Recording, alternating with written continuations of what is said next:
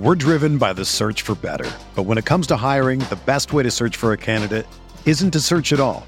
Don't search match with Indeed. Indeed is your matching and hiring platform with over 350 million global monthly visitors, according to Indeed data, and a matching engine that helps you find quality candidates fast. Ditch the busy work. Use Indeed for scheduling, screening, and messaging so you can connect with candidates faster.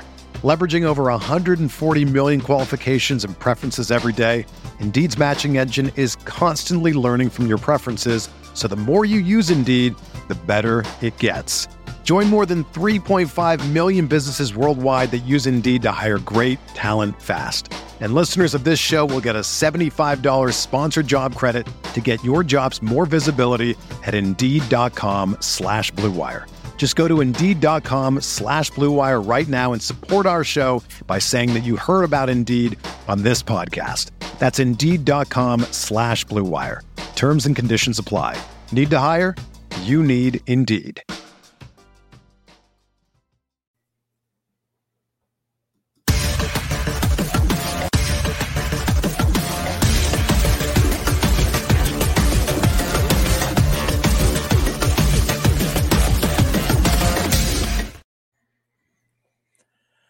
Welcome to another edition of the RotoWire Fantasy Basketball Podcast. I am Nick Whalen, joined uh, by by a new face on this podcast. Not a new face to me. Uh, if you're if you're in the fantasy basketball sports betting sphere, uh, you've probably heard Brandon Kravitz before. Uh, he's the host of the Fantasy Bites podcast for us here at RotoWire, frequent appearer on the RotoWire Sirius XM show as well.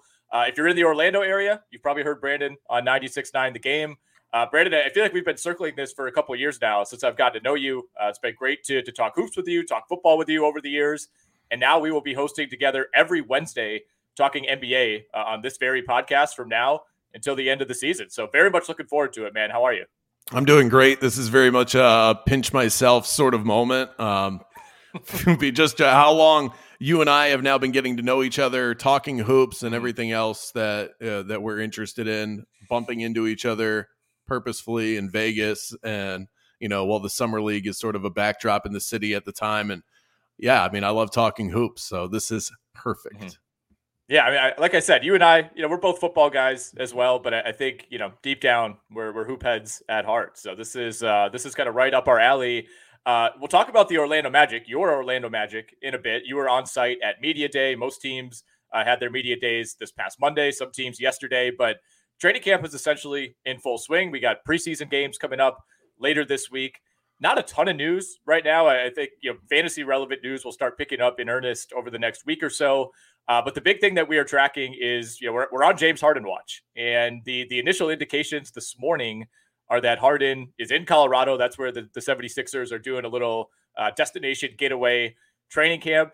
Uh, the idea, at least, is that James Harden is going to show up. But based on everything we heard yesterday, and, and Adrian Wojnarowski had a report last night saying that, yeah, Harden's going to be there, but uh, it, it, almost sounds like he's arriving with the intent to to create mass chaos. So I am I'm prepared for anything. We, we might have a redux of you know Andrew Bynum in Cleveland just getting the ball and jacking up full quarters. So I mean, I, him just being there creates an awkward situation. So I don't know that James Harden actually has to provoke anybody in this situation. We know that it's a uh, it's tenuous at best. James Harden put Daryl Morey on full blast in his last trip to China. So this is an awkward situation. I don't know what they're doing in Colorado. I think it's like it's it's probably a popular part of the country as far as like team bonding up in the Red Rocks amphitheater, you know, like that sort of there's just not that many natural Colorado. Yeah. I know, but you know th- it, that's where the champions reside. Maybe they're trying to yeah. get a, a rub off of that. yeah, just trying to get into like the general orb uh, of the Denver Nuggets. Very possibly. Uh, I, I, love this idea of destination training camps. I know some team is in Nashville. I forget which one. You know, we, we started to see this a little bit more. Uh, you know, I know the Lakers. I think go down to like San Diego or something like that, or Palm Springs. Uh, it's very cool. I mean, as, as somebody who has never played in the NBA, I, I suppose I should say that for for the new listeners. Uh, neither of us are former players. Um, I, I, I, love the idea. That one. I think they figured yeah. that one out already. yeah, well, well, it can be hard to tell sometimes, but um, yeah, I, I mean, I, I do wonder how the players react to it. They're probably just like, "All right, man, we travel enough. I, don't know if we need to be doing this." But um, well, you know, when it comes to Harden, let, us talk about the fantasy stuff real quickly. You know, I, talked with Dan Titus on this pod on Monday about it, And yeah, we we were both of the belief that you, know, you look at his current ADP, you know, you'll still see him go at the end of the second round, maybe more often now at the beginning of the third round. He's a good enough player to me that there is some risk reward calculation that you need to make. Like it, to me, this is not a I'm crossing him off. I'm not taking him no matter what situation. Now, yeah, it could it could turn into you know even you know, like kind of a Jonathan Taylor type of thing where James Harden is sitting out games, and you know if there's any player in the league who's willing to sacrifice his free agency or sacrifice money, uh, it might be James Harden. You know, I, I, think when he says he wants to make this team uncomfortable, he means it. So I, I'm prepared for any possibility, but we have to keep in mind that even you know in his mid 30s, you know James Harden, especially at a per game basis, is still one of the 15 best players in fantasy basketball. Like he's slowed down over the last couple of years. He's teamed up with other superstars. He's taken less responsibility. He's not putting up 36 a game anymore. And he's still super efficient. He's still giving you 20. He's still giving you a 10 or 11 assists. And he's still you know, not quite the cheat code that he was in terms of free throws, but still one of the best uh, in the league when it comes to that category. Yeah, whenever they changed those rules, his his production dipped almost instantaneously. But he still plans to play, so I, I don't think this I don't know that we can draw the analogy to Jonathan Taylor because the team, you know, the team shut him down. I think if Philadelphia wants to maximize value for James Harden, they kind of have to get him out there and show teams that he's in good shape because that's always a question mark for Harden at the beginning of the year. I don't get the impression, based on what we've read and seen so far, that he's just not going to play. That he's going to he's going to play that card. And Philadelphia needs wins, so I don't know that they can really mess around with that either he'll probably end up getting dealt, and then you'll feel much better about the situation. I don't, you know, I'm just looking at sort of the ADP as it is right now and some of the guys that are going around him. Mm-hmm. My issue with Harden is that I want everybody else that surrounds him the uh, Markkanens, Desmond Bane, Jimmy Butler, Kevin Durant, Le- LeBron. You know, I, I, like those trustworthy mm-hmm. uh, box score stuffers more so than what I, I think I'm going to get from James yeah. I'm probably fading him, but uh, you're right. It's not like you can't just cross him off of your list, but mm. you can keep him pretty far down because there's a bit of dis- a little discomfort there. Yeah, you mentioned the possibility of Harden being dealt. Uh, by all accounts, that's still what he is pushing for, and it, it seems like the Clippers are that team. That's where he wants to go. And to me, it's it's one of the few destinations that that makes sense. And I, am using the term "makes sense" uh, very broadly here because I, it Harden is such a unique player, right? Like he is a Hall of Famer. He's an MVP. He is one of the best fantasy players that we've ever seen.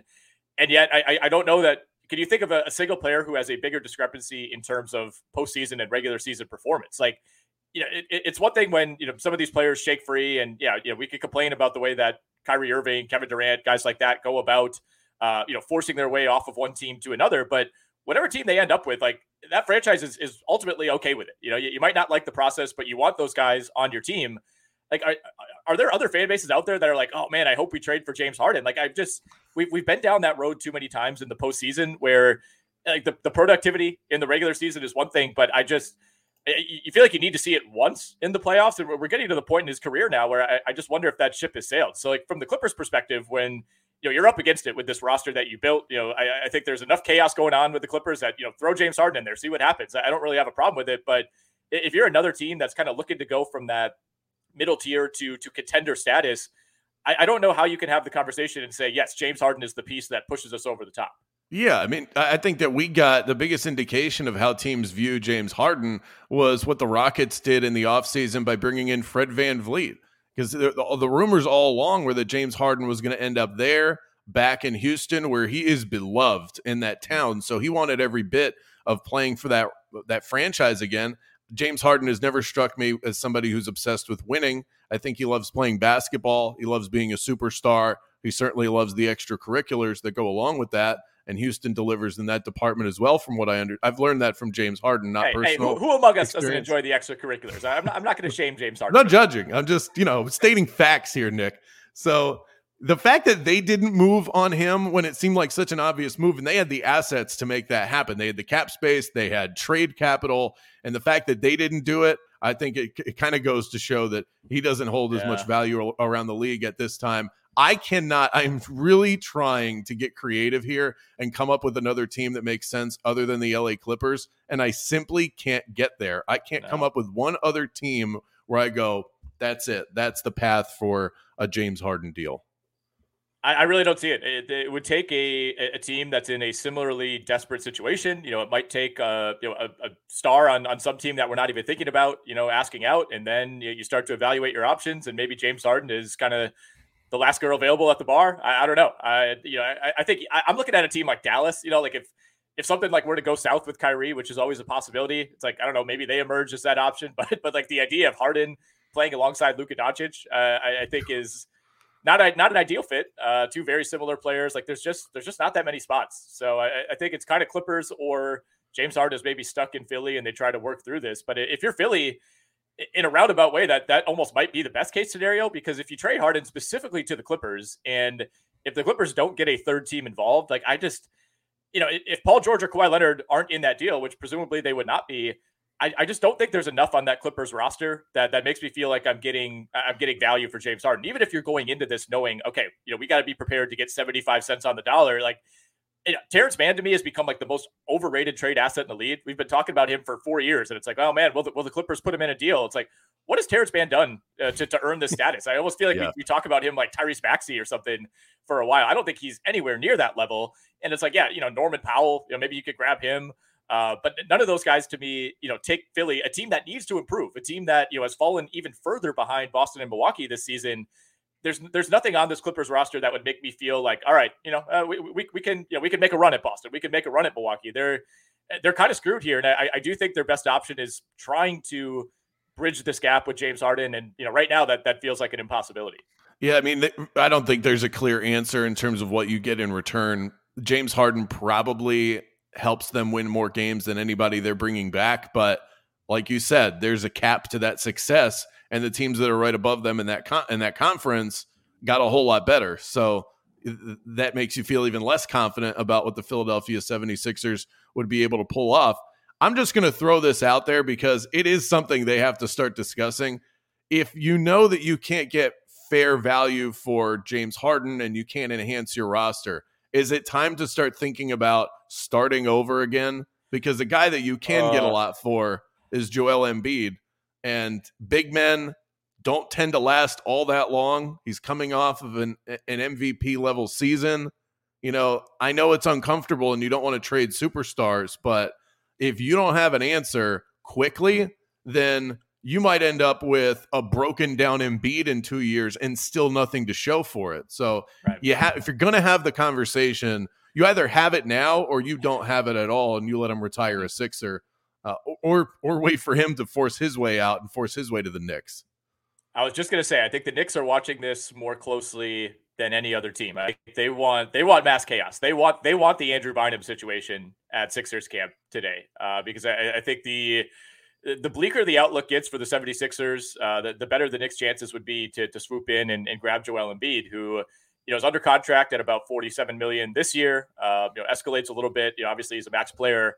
Um, but you know, he's fully under contract for 24, 25, and 25, 26 before that player option comes up. And you know, th- these timelines I feel like always shrivel faster than you think. You know, it's like, oh, he's under contract for the next four years. We're great. And then like all of a sudden, you know, it feels like they're they're, putting pressure on the organization. So it's not like you have a, a lifetime contract on Embiid. But it, as far as these superstar trades, you know, tend to go, usually guys will, will ask out with a year left. Um, you know, that trend is uh, you know kind of gone the other way the last couple of years. But you know, Embiid, like you said, the, the fact remains he would have immense trade value. Uh, it w- would be maybe the biggest return that we've seen uh, of all these superstar trades over the last couple of years because a lot of these guys who've been on the move, you know, think of like Kevin Durant, uh, you know, Kyrie Irving, they, they're, they're either in their mid 30s or, you know, they have significant questions as far as their commitment to basketball. Whereas with Embiid, I'm with you. Like, I still worry about Embiid's health. I, I would not want to be the team that's paying Joel Embiid $65 million in his age 34 season, but I, I, think there's still a two, three, four year window here where he could be one of the five best players in the NBA. So yeah, the Knicks will be watching this very closely,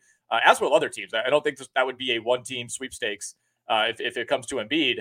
Let's talk about your team, the Orlando Magic. You were you were boots on the ground uh, at media day. I, I, believe you said on the radio show last night that this was your 11th consecutive uh, Orlando Magic media day. Is that right? That is, if the math checks out on that, 2012 was my first one. It was the exit of Dwight Howard so I, I started with a bang. It got a whole lot less interesting after that, and things are starting to trend up. So, what did you glean from Media Day? I think the Magic are a really interesting team. They've, they've been in this zone for a while now where you know, there's there's kind of like the, the the true poverty rosters around the league where you're like, oh man, this, this is a 17 win team. I don't like this. Yep. And look, Orlando has not been a, a, very good team in terms of wins and losses for the last five years or so, but they've always had talent. They've always felt like they're at least a competent organization that is trying to do the right things, trying to move in, in the right direction. Like they're they're they're doing the right things, I think, to build this roster. And yet, you know, you, look at the scope of the East, and you know, where do they fit in? Uh, I know you had a lot of players tell you on Monday that they believe that they could be a, a playoff team, not a play-in team, but they could be, you know, one of the top six teams in the East. Are you buying yeah. that? I I do. Uh, I think this team is is actually pretty good. Uh, you have, you can't look at last year's record. I know that I watch a lot more Magic basketball than most people that are going to be listening to this, but this team is not a bottom dweller. And they weren't a bottom dweller last year. Their record says that they were. They were 5 and 20 to start last season pretty much every guy that plays meaningful minutes for this team, not named Franz Wagner, missed significant time last year at the start of the season. And, and it wasn't until the holidays passed where they started to piece together a healthy roster. They even had Jonathan Isaac healthy on the team, and that albeit temporarily. But I think some of that was also him getting shut down because they realized what the season was turning into. He's healthy to start this year. Markelle Fultz started last season in a walking boot. He's healthy this year. Um, these guys seem like they're ready to go. When mm-hmm. after the 5 and 20 start, they went 29 and 28. So this was an above 500 basketball team during that stretch run towards the end of the year.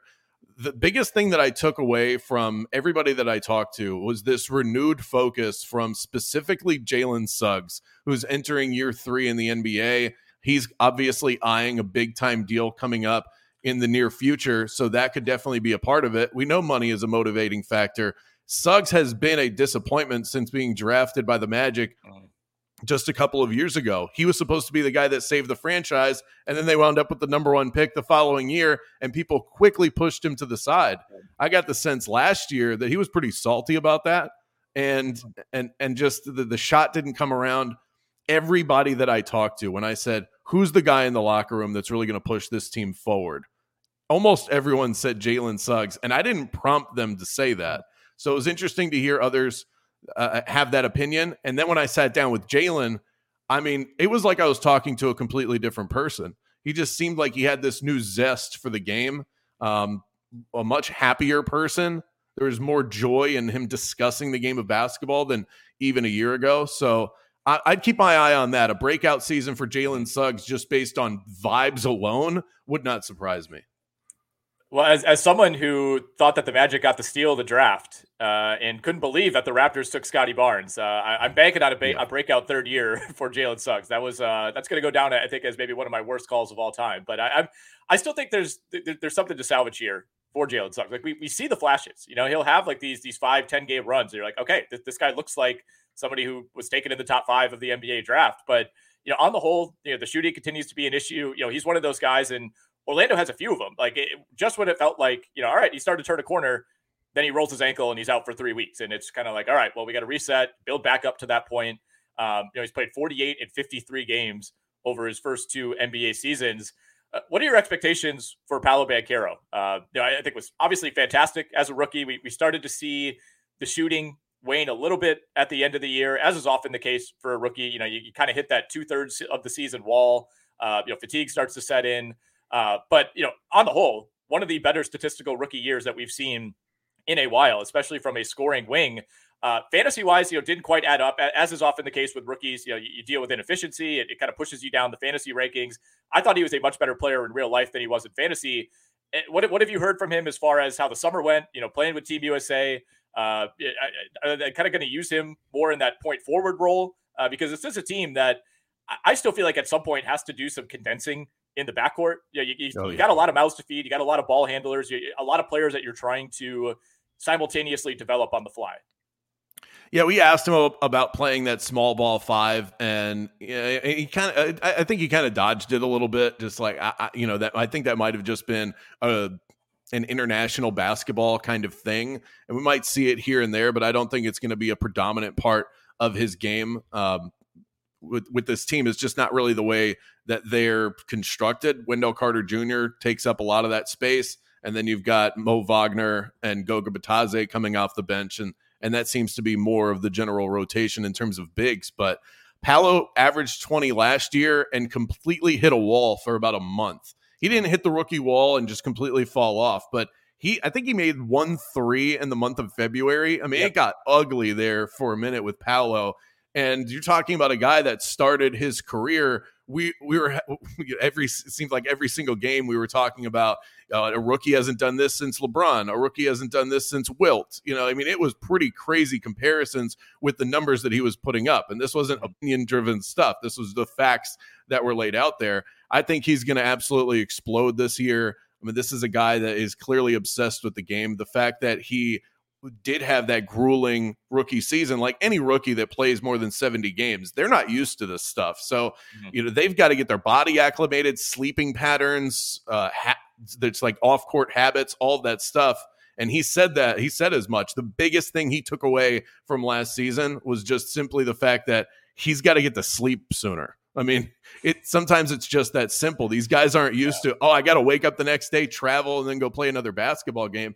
You're just not doing that in college. So, you know, I expect a different focus. He clearly loves the game. He went and played overseas when he could have kicked back with his boys for a couple of months. So, mm-hmm. um, he's got the superstar in him, and you know, I love the style that he plays. He's already got he's already get the body for it. So that's one of the things that I liked about him that I saw last year was he never really outside of you know his shot being off in the middle of the season never really looked like a rookie out there he's, he's he's got the body like he's a five year vet and I thought his body changed significantly from the end of the season at Duke, where you know obviously was still an, an above average athlete at the college level, but I, I, thought he showed up stronger. He looked more ripped. He looked more athletic to me, and I, I, feel the same way. You know, watching him with Team USA, and you know, ultimately he was kind of a bit player for that team, as as tends to be the case when you're you're coming out of your rookie season. But uh, you know they were using him in, in, unique ways, playing him as a small ball center. I thought he was was better prepared for that uh, than he would have been this time last year, no question. So I, am with you, very high on Paolo Banchero, uh, both in real life and in fantasy. You know, we, we talked about the the glut of ball handlers on this team. One of those is, rookie Anthony Black, the number six overall pick in the draft. Uh, the Magic had two lottery picks. They also had Jett Howard out of Michigan toward the end of the lottery. What are your expectations for both of those guys in year one? you know, in terms of fantasy, I I honestly think that they're late round speculative ads at best, just because of of like you said, the glut of guards that are on the roster. The guys that are running the show upstairs really need to get a good look at Cole Anthony and Jalen Suggs. What are those guys going to provide? I still think that this team could be involved in the trade market at any point. Gary Harris is not the answer as the starting two that's one thing that you know needs to be cleared up at some point. Uh, maybe he ends up in more of a bench role. Go ahead. I you just, shaking I, your head. Like, why is he still on this roster? Like, I, I love Gary I don't Harris. Get it. Seems, seems like a really nice guy. Everybody has good things to say about him. You know, had a nice little run in Denver uh, to begin his career. You know, had a, had a couple seasons where he was hovering around 40% from three. But yeah, it, it, he seems like the guy that there are there are like seven teams around the league that would love to trade for Gary Harris and plug him into their rotation. And he just, you know, I, like what what is the the goal of keeping him around? Like he's not that old. Is I'm talking about him like he's like 37 years old. He's he's like what 29. Uh, but to me, he doesn't he doesn't quite fit the timeline of the rest of this roster. I don't think that they found anybody that was an obvious replacement for him. And this is still a team that's interested in winning games now and yeah. having a veteran presence that can knock down threes, especially on a team that shot the lowest volume and didn't shoot a good percentage. That is, I don't need to tell you, that is not a good combination for winning games in the NBA. So you got to get better at that. Gary Harris is going to help in that regard, not hurt. So he's someone that, even though it doesn't make a lot of sense to keep him, in, mm-hmm. unless you're going to get something of substance for him, it also doesn't make a lot of sense to just let him go. So I think that's the reason he's still there. But yeah, I mean, all of us that want to see what the final picture of this roster is are kind of like, all right, Gary, thank you, but ready for the next step because you know that Gary Harris is a part of the mm-hmm. long term future of this team. But back to Jett Howard and Anthony Black, I just question how much we're actually going to see them throughout the course of the year. I don't think that they're going to be fantasy viable because I don't think they're going to get the minutes for it unless this team ends up experiencing injuries. Anthony Black definitely profiles as somebody that can that can uh, really provide a lot of substance in terms of what he's able to produce stat wise. He's a mm-hmm. great assist guy. He can score near the bucket. He's not a great shooter. I mean, shocker, the Magic have found another one of those, but he's a tremendous facilitator. Jett Howard should be able to pack a punch in terms of hitting a couple of threes off the bench and and kind of be that, you know, well, human torch like Terrence Ross used to be for the team. Mm. But in terms of consistent production, I, I just don't really see it out of the gate. All right, last thing on the Magic, and then we'll talk some some NBA futures bets that we like. Suggs, Cole Anthony, Markelle Fultz, Anthony Black, Gary Harris. You know, we're naming all these guards. They brought in Joe Ingles, who can even do some ball handling as well. Joe I, Ingles, I by the way, is the funniest person oh, I've oh, yeah. ever met in the NBA. He was a joy to talk to. He reminded me in the middle of the interview. He said, "You know, it's my birthday, and you haven't said anything yet." I mean, what am I supposed oh, to do man. with that? That's great. We, we had him in Milwaukee, uh, obviously last season for a bit. I, I will say I, I, was pretty shocked that Ingles got a two for twenty two deal, and maybe part of that is just still adjusting to like the you know the ever increasing salary cap landscape. But I, I don't yeah. I don't know exactly what what Joe Ingles did last year in Milwaukee to to make the Magic convinced that they had to hand him that deal. But uh, it is what it is. What, what I wanted to he's get to here dad. Is, that's that's all it guess. is. He's yeah. he's brought in for veteran leadership. Yeah, he's a, a highly paid babysitter at this point. Sort of where does the if a some sort of condensation happens. You know, um, I don't even know if that's the right word. I'm not talking like you know uh, accumulation of water. I'm saying if they're condensing this roster at some point, who's the first one to go? You know, it, Fultz, Anthony, Suggs, Black, Harris, you know, all these guys. Like if at some point they say, all right, we we need to we need to hone in on who our actual guys are, who is part of this roster going forward, who do we want handling the ball. If they have to part ways with one of those guys, who would be the most obvious one? They're not going to part ways with guys that um, are reflecting wins in the win loss column. And Markelle Fultz, when he's on the floor, has his production translates to victories. So if he continues to get better, and I mean, he's still incredibly young, so there's that right. opportunity there. So if he continues to get better, I don't know that the shot's ever going to come around, but he's a good enough defender. He he's great at getting his teammates involved. So he's a guy I just don't see them moving off of. And he's got a great attitude too. Yeah. He also cut his um, hair and he cut his hair. So he's going back to the UW days. I think we're getting a just a different Markelle Fultz this year. You can't underrate that. And then I, I guess it would have to be Cole Anthony. I struggle with this, and it's a topic on my show every other day. But um, I think it has to be Cole Anthony. The issue is, is that the personality of this locker room is Cole Anthony. This is a tight knit group. They're very connected to one another. And that's the kind of thing that, you know, some people listening might roll their eyes at it. It was one of the things that got the Nuggets to where they were. Yes, they have Jokic, which helps, but they were also a tight knit group that got along. They would mm-hmm. hang out together and play video games at Aaron Gordon's compound. That kind of stuff plays when you have this grueling season that goes into even more games into the playoffs. The Magic have that chemistry about them. And Cole Anthony, I think, is the number one reason why. So if you trade him away, does it shake up the locker room too much? But there's a glut. They're not going to move off of Anthony Black. They just drafted him too recently if Jalen Suggs breaks out, he'll make that decision pretty easy for them. So that's where the beginning of the season so important. Cole Anthony, Jalen Suggs, pay attention to those two guys. They're essentially playing for their spot on the future of this team. We're driven by the search for better. But when it comes to hiring, the best way to search for a candidate isn't to search at all. Don't search match with Indeed. Indeed is your matching and hiring platform with over 350 million global monthly visitors, according to Indeed data and a matching engine that helps you find quality candidates fast. Ditch the busy work. Use Indeed for scheduling, screening, and messaging so you can connect with candidates faster. Leveraging over 140 million qualifications and preferences every day, Indeed's matching engine is constantly learning from your preferences, so the more you use Indeed, the better it gets. Join more than 3.5 million businesses worldwide that use Indeed to hire great talent fast. And listeners of this show will get a $75 sponsored job credit to get your jobs more visibility at Indeed.com slash BlueWire. Just go to Indeed.com slash BlueWire right now and support our show by saying that you heard about Indeed on this podcast. That's Indeed.com slash BlueWire. Terms and conditions apply. Need to hire? You need Indeed. Another day is here, and you're ready for it. What to wear? Check. Breakfast, lunch, and dinner? Check. Planning for what's next and how to save for it? That's where Bank of America can help. For your financial to-dos, Bank of America has experts ready to help get you closer to your goals. Get started at one of our local financial centers or 24-7 in our mobile banking app. Find a location near you at bankofamerica.com slash talk to us. What would you like the power to do? Mobile banking requires downloading the app and is only available for select devices. Message and data rates may apply. Bank of America and a member FDIC.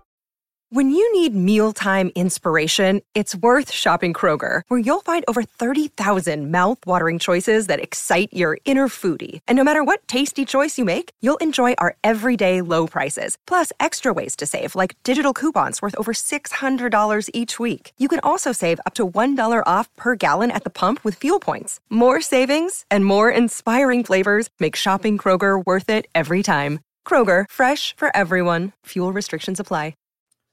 Brandon, you and I uh, both do a ton of drafts over on Underdog. Uh, been been firing up some some best balls uh, in their NBA contest. Uh, put in an embarrassing amount uh, of Underdog fantasy football drafts as well. Uh, underdog Fantasy, we'd like to remind you, is the number one platform for those best ball leagues, including fantasy basketball. Underdog's featured best ball tournament for the upcoming NBA season carries five hundred thousand dollars in total prizes.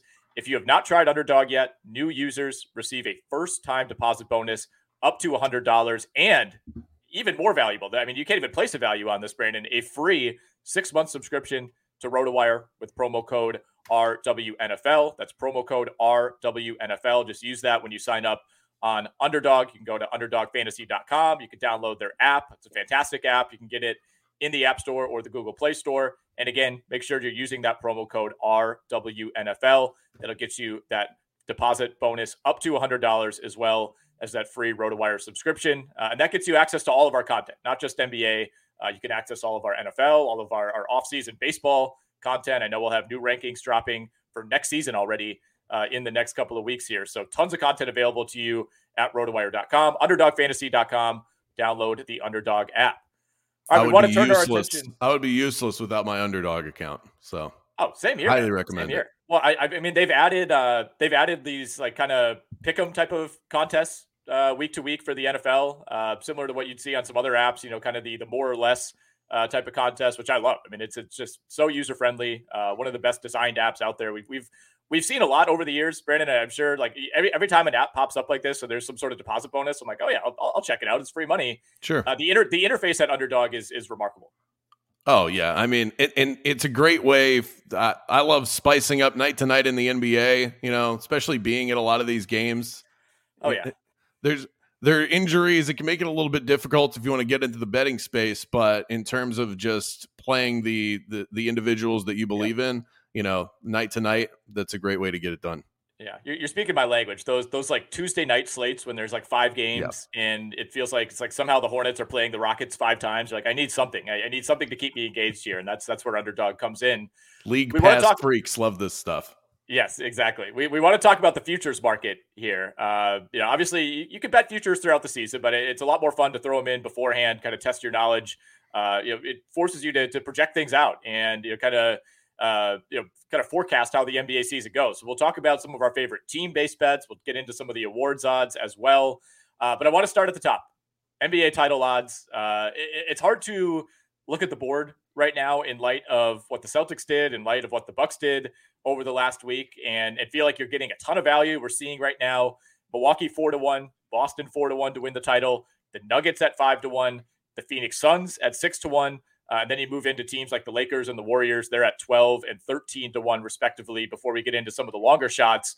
Uh, I'll ask you right away. I mean, if, if, you had to go Celtics, Nuggets, Bucks, or Suns, you know, th- those three teams that are, uh, you know, six to 1 or shorter, do you have a favorite uh, among those four?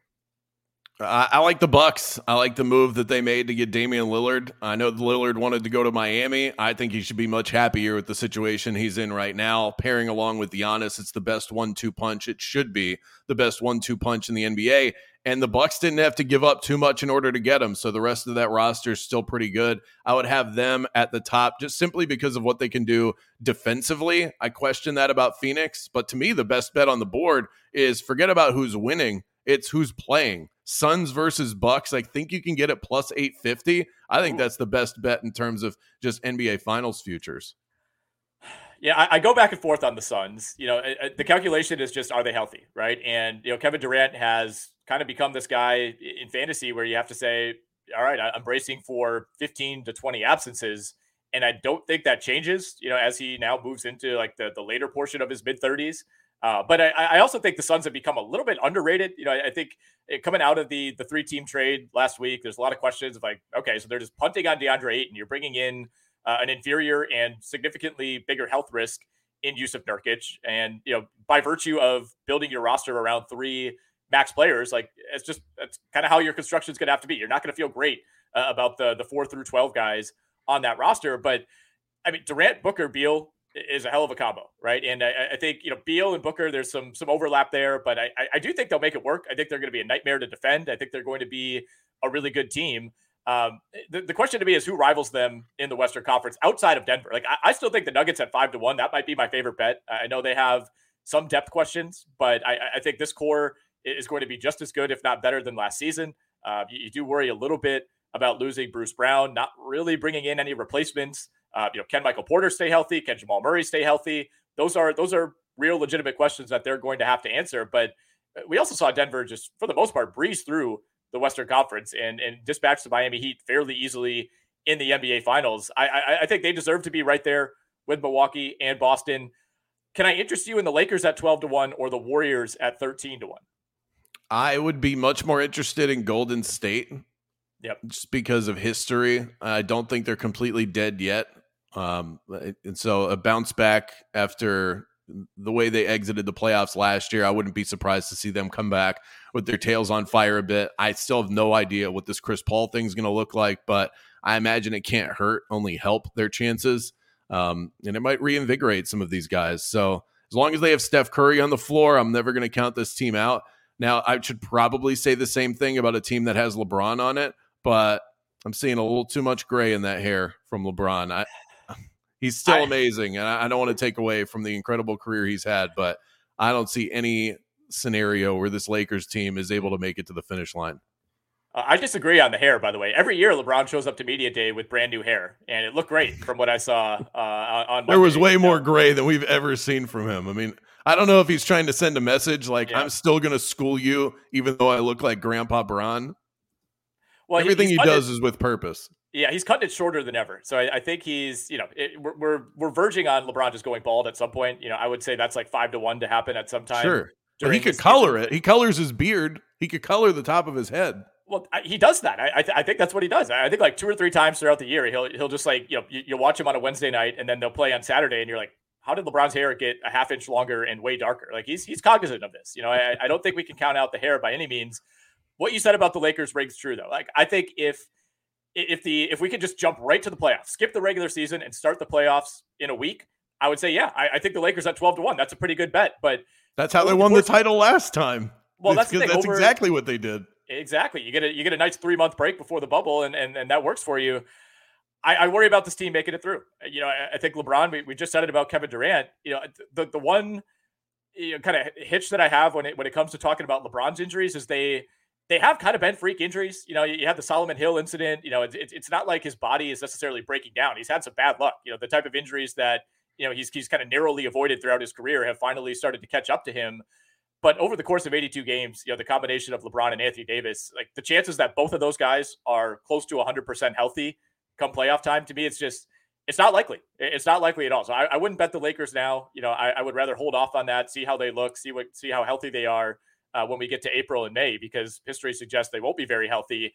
Are there any long shot bets uh, on the board that you like? You know, I'm looking at Miami 28 to one, the Knicks 50 to one, the Pelicans 50 to one. Like, I, I obviously I don't love any of those. But when I'm looking at long shots, I'm looking at teams that have the ability to potentially improve their roster over the course of the season. And you know the Knicks are going to be in if, if a star shakes free. You know Miami is always going to be in that conversation. I think the case for the Pelicans is all right. Maybe maybe Zion magically stays healthy this year, and that improves their chances. Uh, and this is part of the reason that I like the Warriors over the Lakers as well, because the Warriors have some flexibility. Like if the Chris Paul thing doesn't work out, that's a contract that you can attach to Moses Moody and or Jonathan Kuminga and, and, make some changes to that roster. Like I, I, think the Lakers are pretty locked in as far as what they have. You know, they they, they can flip D'Angelo Russell at some point, but I don't think that's going to get you, you know, kind of a, a team direction changing return. Whereas the, the Warriors still have that in their back pocket. Well, I'm really glad that you didn't mention the team that I wanted to uh, to spring on you. Then Sacramento. Uh, this oh. is a team that made a big jump last year. Uh, Mike Brown won Coach of the Year because of it. I really like what I saw from them. And let's not completely sleep on the C word continuity. You know, there's a lot of change around the NBA, but what about the teams that are just simply getting better with the pieces that they already have on the roster? This is a team that won a lot of games last year, and they went up against a team that just is wasn't ready to be ousted yet in the Golden State Warriors. But that I think that was a wake up call for this young team. I expect them to light the beam a whole lot more this season. De'Aaron Fox is one of the best young guards in the NBA. So, is in terms of long shots, I think mm-hmm. you have it in front of you. I believe it's fifty to one for them I got to win 55 to one at DraftKings. There you go. Okay, yeah, I can get on board with that. I, I they don't play a lot of defense, so they got to figure that part out. But I would I would rather bet the Kings win total, which I am scrambling to find right now, uh 44 and a half. I like that. I mean, they're they're the perfect team. I feel like that's still going to gun for it in the regular season. You know, like I wouldn't bet Boston 55 and a half. I wouldn't bet Milwaukee 54 and a half. I certainly wouldn't bet uh, the Suns over 51 and a half. Like those are teams that are like you you reach a certain point in your in your life cycle as a contender where you just don't care about the regular season. You don't care what seed you are. It's all about rest, recovery, get, making it to the playoffs healthy. Like those teams, they're not going to push for 60 wins. There's no reason to do that. Whereas I think the Kings are still young enough in their life cycle as a good team. I mean, they're they're literally one year into this where uh, there is some merit in saying, all right, look, can we get the one seed? Can we get the two seed? So I would much rather bet the Kings at 44 and a half over uh, on that win total than I would to win the title. Like I, I don't think they made uh, enough additions. Like they're basically running it back with the same team, which is great, and and some of those players should improve, but. Um, I, I, don't think they brought in enough to, to truly rival, you know, the, the, the the Titans in both conferences. But I also don't think they're going to bottom out. Like some of these no. other teams still have a chance to do that because the, there's a chance that the new pieces they bring in don't mesh. They're, we're talking about older teams that get hurt a lot, even teams that were towards the bottom of the conference that we expect to be a lot better. I kind of have to see it first before I lay any money on Dallas or you know a team like that that has the talent to be a whole lot better mm. than a 30 plus win team that they were a year ago. But Sacramento's already shown us they can win a lot of games. They just need to figure out how to stop teams on the other end. But if they get that home court advantage, it's going to be tough. That's a tough place to go and play. Yeah, no question about that. So I, I know you have a bunch of futures bets that you that you have written down here. So I'll, I'll let you decide where we go next. Uh, what what market do you want to hit? All right, I'm going to hit this one quick because we had a lot of magic talk, but I actually do think this is a really good bet. The, set the win total over under at 36 and a half. They won 34 last year after starting 5 and 20. So I feel like this is a lock. They should be able to at least get to 38, uh, something like that. So over 36 and a half feels more than reasonable for the Magic. I'll have the Lakers under for a lot of the reasons that I just mentioned, 48 and a half. I think it's just inevitable that this team is going to deal with injuries. 49 wins puts them in the top three in the West in the regular season. I just don't see it. And I don't think this is the kind of team that's going to take the regular season serious enough. And I'll give you, I have a few more, but I'll give you one, uh, uh one more and let you jump in here. Memphis under 45 and a half. They're without Ja for 25 games. Then you have the reacclimation period. Who knows how long that's going to take. I just think it'll be tough for them to surpass yep. that total. 45 and a half seems pretty high. Yeah, yeah, it does. I mean, that's in the upper, you know, that's one of the 10 highest win totals in the entire league. And in general, it, it does feel like we've seen a little bit of a, a, depressed win total market. You know, normally you'll have a, a, few more teams in the the mid to upper 50s. And I think it's a reflection of, you know, kind of how, how, how many rest days are built in, even with the NBA's new policy. I don't really think that's going to change all that much. You know, injuries have been such a big story the last couple of years as well. And I also think it reflects the overall perceived parity of the NBA, right? It's like you know, yeah. the Wizards are kind of the only team that truly feel like they're rebuilding right now. I guess Portland is in that conversation too. Uh, but even these even these bad teams, you know, Washington, Portland, Detroit, uh, San Antonio, Houston, Charlotte, like the teams that have traditionally been at the bottom of the conference the last few years, like all those teams have pieces. Like there there are very few free wins on the schedule for any team. You know, and to that parity point, it's why I, I, like the Nuggets under also 54 and a half wins. I'm, I'm not racing to play this one because betting yeah. against the Nuggets doesn't really make you feel nice and uh, uncomfortable. But they won 53 last year right. and they played a ton of basketball. So it's natural that they're going to have a slow start, rest on their laurels a bit. I think they're, they're going to claw their way to 50 by the end of the year, but that number just feels a little bit high.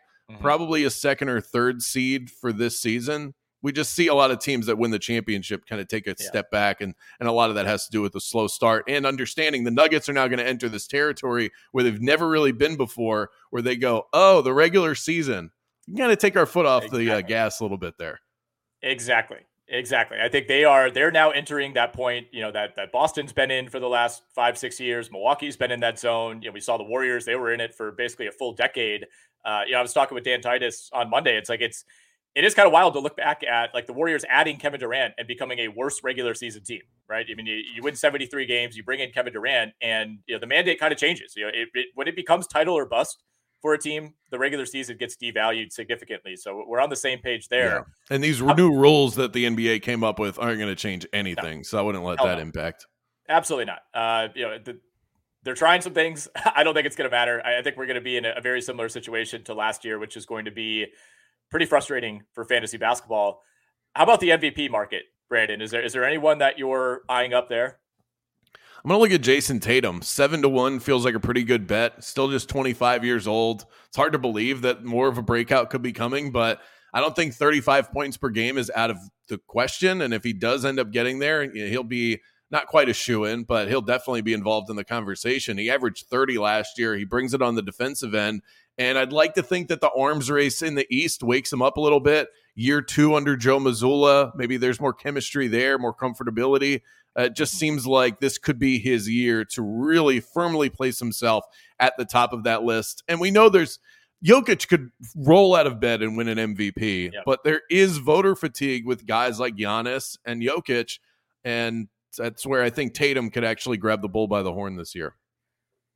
My concern with betting guys like Giannis and Jokic is what we just talked about. Like, are, are they going to push it in the regular season? Are they going to play enough games? Or is the team going to win enough games? You know, because yeah. we know the numbers are going to be there for Jokic. The numbers are going to be there for Giannis. They'll be there for Embiid and Doncic. But I, I, I think part of it, like when the numbers are equal, usually the tiebreaker is okay. Who's the number one seed? Whose team is better? You know, if, if the if the Celtics win 58 games and the Bucks win 51 games, even if Giannis's numbers are better, I, I think a lot of voters would lean Jayson Tatum. So you, you kind of need to tether that to what you think the team will do. And I, am of the belief that Tatum's going to get one at some point. You know, he's still so young. He's probably got a, another, you know, five to seven years to win an MVP. He's always right there.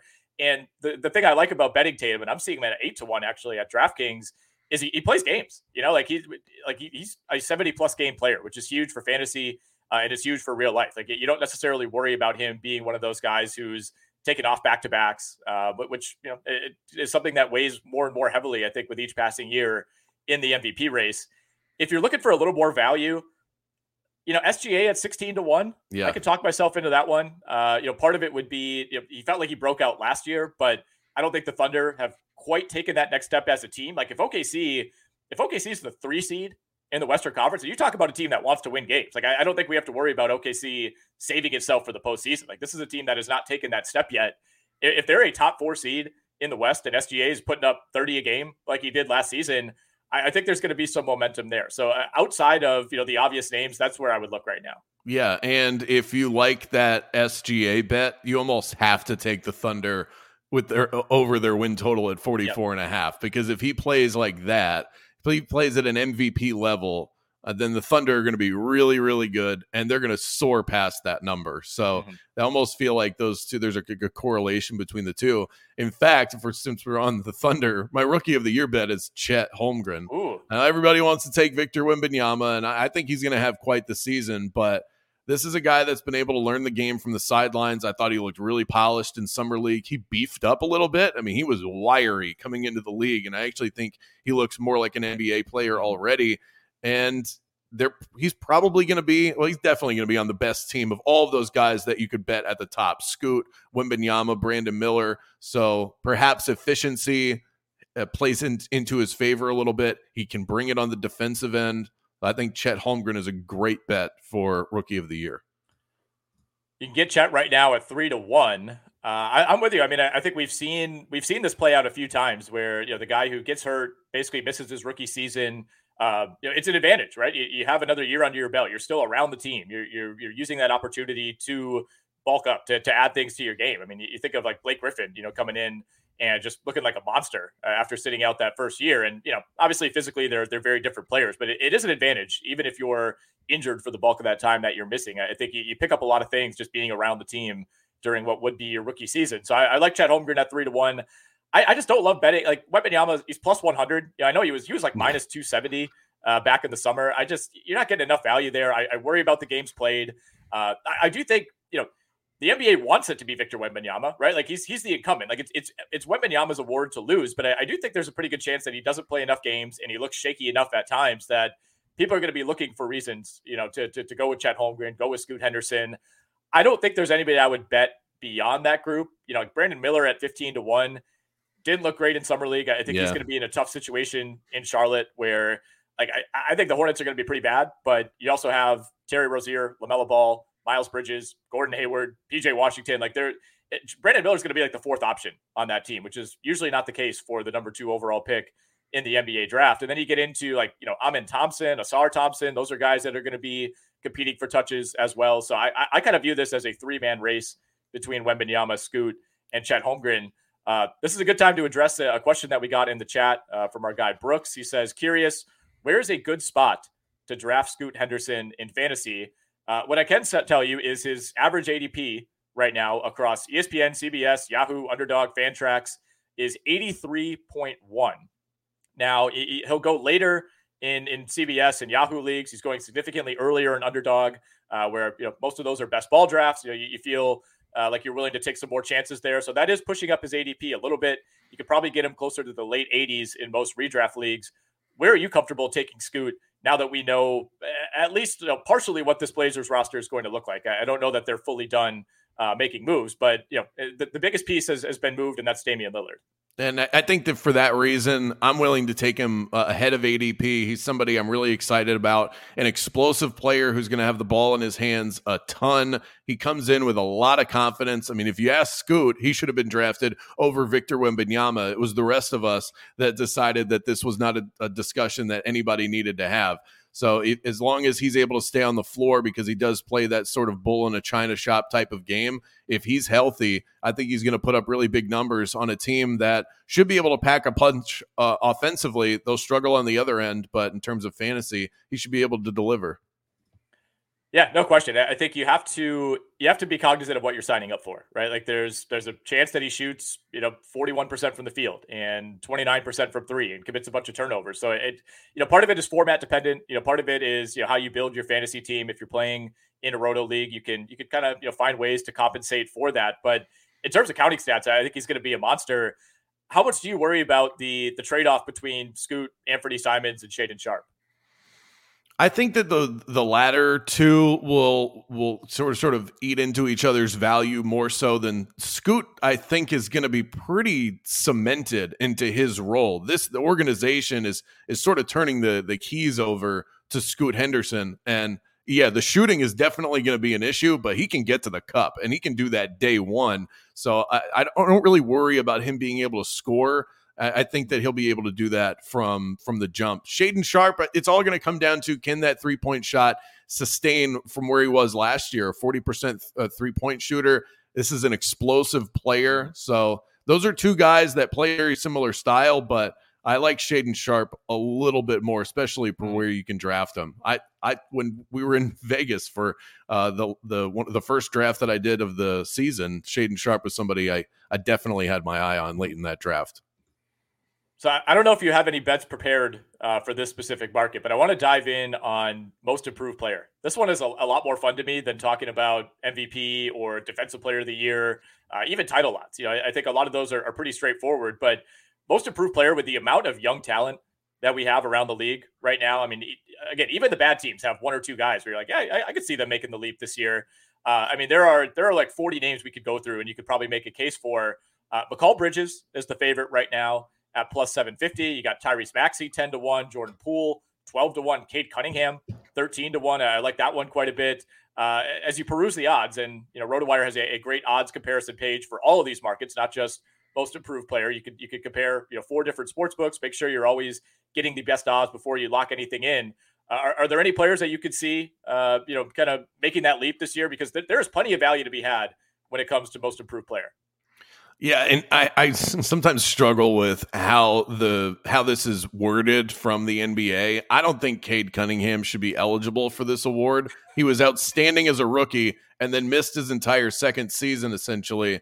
So most improved, like how does if he's good, we already think he's good. So uh, to me, it's guys that like are we view as middle of the pack that that make that leap or guys that we wrote off. Like that's where I think DeAndre Ayton is somebody that I would mm-hmm. take a look at, but this is in the framework of the way that I look at the award. Uh, he's somebody that has been sort of discarded, viewed as a semi star early on. And then we just decided to sell all DeAndre Ayton stock. He's going to have a new level of motivation. I think he should be able to put up big numbers with the Blazers. Uh, they're clearly going to rely on him down low. And, and that was that was a big part of that deal uh, in, in moving Damian Lillard was getting another fixture for that starting lineup. But my favorite bet would be a homer pick. I think Franz Wagner, you look at what he was able to do internationally at FIBA. He's taken over the country of Germany.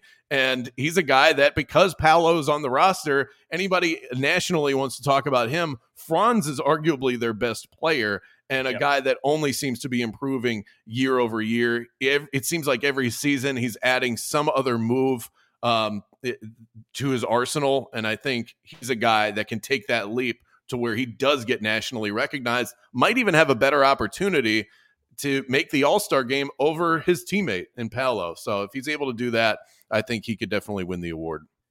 I like that call quite a bit. You can get Franz at 35 to 1 right now. Although I, I, do think he would almost split the vote between Paolo. Like it would it would feel very strange if if you know Banchero has a great second year and then Franz Wagner wins most improved. But but can you I mean, win most year, improved when you've won rookie of the year? That's where I have a hard time wrapping my head around this award. Here's the thing: I almost nobody, maybe maybe nobody ever. I'm looking at the list right now. Like very few players uh, are in contention for this award in their second season. You know, normally yeah. it's a it's a third, fourth, fifth year type of award. You think of like when Paul George made his leap. That was his third NBA season when he won this award. Like on average, uh, over the last 10 years, you know, 24, 25 year old players tend to win this award. And last year, you know, we, we saw Lauri Markkanen take it home. That was somebody who, you know, found a new situation, you know, kind of similar uh, to, to your DeAndre Ayton point, which by the way, DeAndre Ayton's not even listed here. Uh, at some point, I'm sure he'll be added That's to the crazy. board post trade, but I mean, uh, he's going to be what 40, 50 to one at lowest. So I actually think that's a really good call. Uh, if you're looking for somebody just kind of needing a fresh start in a new situation, uh, you know, Alperen Sengun at 20 to one is interesting to me. I, I think bringing in a new head coach and Ime Udoka is going to be good for him. I think that's going to instill a little bit more discipline uh, on the defensive side of the ball. And you forget, I mean, early last season, like Sengun was he was coming off the bench at times. Like there was a really odd, slow start. I think Houston's going to be a more buttoned up professional organization. And I think that's only going to help Sengun, uh, who's at 20 to 1 for most improved. Yeah, Houston's a really interesting team. By the way, I found on FanDuel DeAndre Ayton is 32 to 1 to win most improved. So he's not completely um, blacklisted here. I like that. I like that. that. That that might be the call of the show from Brandon Kravitz. Yes. Feel it. How about uh, how about Tyus Jones at twenty two to one? I think I think he's going to be a fantasy monster. I, I don't know if it's going to translate enough to to real life voters for him to really be in contention. But we've been we've been waiting for this for like a decade for Tyus Jones to get his real chance. Yeah, just eh, will anybody be watching Washington Wizards basketball? Is my only concern yeah. with betting anybody involved with this. This organization feels yeah. lifeless and listless. So that's that's that's my concern there. But I think he's a guy like in the fantasy world.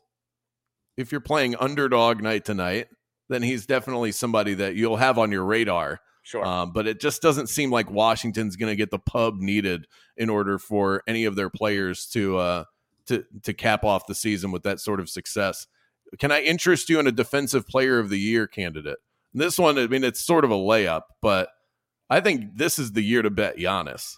You know, oh, yeah? setting settling back in defensively with Lillard there. He's won the award before. We know he's capable of it. And now he can kind of just be the guy that he needs to be for his team and not just bring it every night and score 40 and 15 and 10 and mm-hmm. you know all those, the crazy sort of wilt numbers he'd been putting up. I think he's going to be able to settle in a little bit more and bring it defensively. And if you get a ratcheted up effort from Giannis on that end he's almost a lock to win that award. You know, my, my pushback on that would be that he finished behind his own teammate in the voting last year, and Brook Lopez, who I think you know kind of shares a lot of the credit for this defense. But you're removing Jrue Holiday, which completely changes your scheme. You have a new head coach coming in, uh, so yeah, I, I, think this would be the time to bet Giannis. And you look at the historic uh, winners of this award. It's it's not like MVP where it's a you know my turn, your turn. All right, since you won it, you're now out for this next year. It's like we, we saw Rudy Gobert win three out of four. We saw Dwight Howard win three in a row. Ben Wallace won four out of five. Uh, you know, Kawhi Leonard won back to back. So you don't really worry about the history there or any sort of voter fatigue with Defensive Player of the Year. You can get Giannis around eight to one uh, to win Defensive Player of the Year. I, I, I don't hate that at all. Uh, you know, I'm looking at Anthony Davis at ten to one. Now it's it's the same conversation as always with Davis. If you could guarantee me that he plays 70 games, I, I think he'd be the best bet on the board. But I, I, think that's also a big part of the reason that he's 10 to 1 and not 5 to 1 for yeah. defensive player of the year. Beyond that, I, I don't like I, don't love betting Embiid there. I, think the Sixers team could could kind of go off the rails. I don't think that's a smart bet. Uh, yeah, Jrue Holiday at 15 to 1 in Boston is interesting. Uh, I, I, still, you know, it, guards tend to struggle to win this award in general. Wouldn't bet that. Uh, you know, the one that jumps out to me is Walker Kessler at 25 to 1 because yeah. there there are still a lot of voters here that just look at like, oh, you, average 3.5 blocks per game. You must be the best best defensive player. Uh, and, and if, if Walker Kessler does that, he's going to be in the conversation by default. I mean, he got a rookie of the year vote last year. Right. So, yeah, uh, voters, uh, blocks are you know, maybe the most overrated stat in the NBA. It's a different conversation for a different day. But Walker Kessler is is he's the kind of guy that can get like seven on any given night right. with no issue whatsoever. So if he's able to break some sort of a record, you know, like uh, it's like an NFL player that that sets the record for most interceptions. Like I yes, guess you just exactly. have to give it to that guy. Uh, and Walker Kessler could end up there. I see Victor Wembanyama's neck and neck with him in the odds. I, there's no chance Wembanyama wins that award year one. If he does, forget it. You think the hype is big now. That guy wins Rookie of the Year and Defensive Player of the Year in year one. It would be to the moon. Well, I think the case for Wembanyama is the same for Kessler, right? It's you know what if, if he blocks three and a half shots a game, then he's going to be in the mix. And I, I think if that's the case, people are going to want to vote for him, right? Like the, like you said, the hype is going to pick up. If, even if he struggles on offense, but he's just this machine blocking shots and he has like an, a couple eight block games on the year, like there, there's going to be some momentum. So I get it. Uh, but again, it's, it's the same reason I really wouldn't bet him right now for rookie of the year is just I, I don't think the games played are ultimately going to be there. And we, you know, we, we saw him get pushed around a decent amount in summer league. I think that's going to happen. I think he's going to be in foul trouble, and I don't think the Spurs are going to be a very good team, and they'll be totally content if he makes it through the season healthy and plays like 57 games. So that's oh yeah, that, that's still kind of a stay away for me. We got to get out of here pretty soon, Brandon. Any other bets you want to get off your chest? Uh, I would not sleep on the idea of betting Frank Vogel for coach of the year. He's never won it. He's well respected around the league. And I know that usually this award is reserved for the guy who's coaching a team that wins more games than they're supposed to. The Phoenix Suns, with the talent they have, they're going to have to get to 60 regular season wins in order to do it. We saw Mike Budenholzer win this award back in 2019 by doing that. So it's not like t- uh, coaches that are on the best team in the league, most talent, they can't win it. So I think that Frank Vogel's a guy probably because he hasn't done it before and they should win a ton of games with all the talent they have. They're going to be tough even if they go at half speed. They've got so much talent. They should be able to pile up 55 to 60 wins this year. So Frank Vogel someone I've got my eye on. Yeah, the case for Vogel lies almost entirely in wins, right? I think when you have that much talent, you know, there's there's kind of two ways to look at coach of the year. You it's either the best coach or it's either the coach of the best team excuse me. You know, we, have seen that like Monty Williams when they when they won 64 games a couple of years ago. If you get to 64 wins, like you're basically winning it by default. That's what history would say. Even 60 wins usually uh, is a benchmark. Like if you're far and away the best team in the league, that coach has a pretty good chance to win it. You know, we, we saw Steve Kerr. You win 73, you're getting coach of the year. The other way is, you know, team is better than we expect, and coach gets credit for that. You know, that's Tom Thibodeau winning it with a, a 41 win Knicks team a few years ago. That was the case for Mike Brown winning 48 games with the Sacramento Kings last season. So, uh, like I, I, understand why why Mark Daigneault, you know, is is the favorite because I think you could see OKC, you know, beating its win total by like ten wins. Like that's totally oh, yeah. in the cards. Um, but you know, if you look at the odds after that, it's Adrian Griffin, Erik Spoelstra, Joe Mazzulla, Mike Malone, the, the coaches of the teams that we think will be at the top of the league. I like the Vogel call partially because I think if things break right health wise for the Suns, they will win a lot of games. And I, I also think the uh, you know, the, the other way that that he kind of you know earns credit for this award is, all right, this is kind of a tough group to, to make work, right? Like not not necessarily yeah, personality wise, but you know, Beal, Booker, Durant, like those those are all guys that need the ball. And you know, I, I think if this thing really does hit in Phoenix and they win 50 plus games and the offense is the best in the league, then you know, I, I think that narrative of wow, Frank Vogel, you know, found a way to make it work with three ball dominant players. It's pretty easy to see that emerging. Yeah, he's known as a defensive coach. So if they play even a lick of defense, he's going to get all the credit for that. So right. I, I see a path forward for for Frankie to go Yeah. ahead and take this one home. Yeah, I, I would look at Rick Carlisle, twenty-five to one. You know, I, I don't know what the ultimate ceiling is for the Pacers, but you know they're, they're just a night and day team when Tyrese Halliburton's healthy, and if he plays seventy-three games this year, I, I think they're you know they, they could jump ten wins from last season. Uh, you know, Jamahl Mosley in Orlando, I, I think that goes hand in hand with some of the other Magic bets uh, that we've talked about. He's twenty-five to one. Willie Green, twenty-five to one. Uh, you know, I, I think if the if the Pelicans make a big jump, Zion probably is the reason for that. So it, it we'll see how much credit Willie Green would get, but uh, I think you can see the case there. Beyond that, I, I don't know if there's anybody I would bet. Like, if you're looking for a real long shot, uh, maybe Ime Udoka. You know, I, I still don't love this Yeah. Rockets roster, but I, I like it a hell of a lot more if Kevin Porter is not on it, and I, I think we're trending toward that being the case at some point, whether they release. Oh, he's him or- not playing. yeah, and I, I think that's good. I think that is ultimately a good thing. I think he's a losing player. I think he is a ultra negative locker room presence. You know, a guy like literally the only player who's ever gone home in the middle of a game. We've never seen that before in NBA history, at least to my knowledge. Um, so at forty to one, there, it's like I don't know how many games the Rockets would have to win. Like you, you basically have to get to at least five hundred. I don't think there's never been a coach who's won this award winning. Uh, you know, going less than 50%. Yeah, but Yeah, those the are record usually the type of coaches that bring it home. The uh, Udoka, Mosley, you mentioned that these teams Yeah. that nationally there's not a lot of expectation, but we know that they have talent. So there's Right. a chance. Uh, there's a path forward for these teams to finish as a seven, six, seven seed in their conference, which would just blow people Yeah. away. And and then when you're blown away by what a team did and there's no expectation, Right. Th- those coaches are usually the ones that end up uh, end up winning this award. So the bare minimum is 500. Doc Rivers, when he won it as the Orlando Magic head coach, was 41 and 41 in 1999. And that team was supposed to be terrible. That's the reason why he won it. Exactly. So you know, it, it's not like Udoka you know has to get to 50 wins here, but it's it's also a lot to ask for a team. Uh, their win total's 31 and a half uh, right now, the Houston Rockets. So it, it- you'd have to beat it by quite a bit. You know, you, you got to get to 500, but I, I think it's possible. I mean, there is there is a decent amount of young talent on this team, and we forget. You know, they also brought in Fred VanVleet. You know, I, I didn't really love that move as far as the timeline, as far as you know the other ball handlers that you already have on this team. But Fred VanVleet and Dillon Brooks are ultimately going to help this team win more games. They're not going to help it, you know, contend for a title or anything like that, but that does raise your floor a decent amount. So again, if you're looking for, you know, a true long shot here, uh, I think Ime Udoka at 40 to 1 is where I would lean. Anything else you want to hit here, Brandon, or should we be on our way out?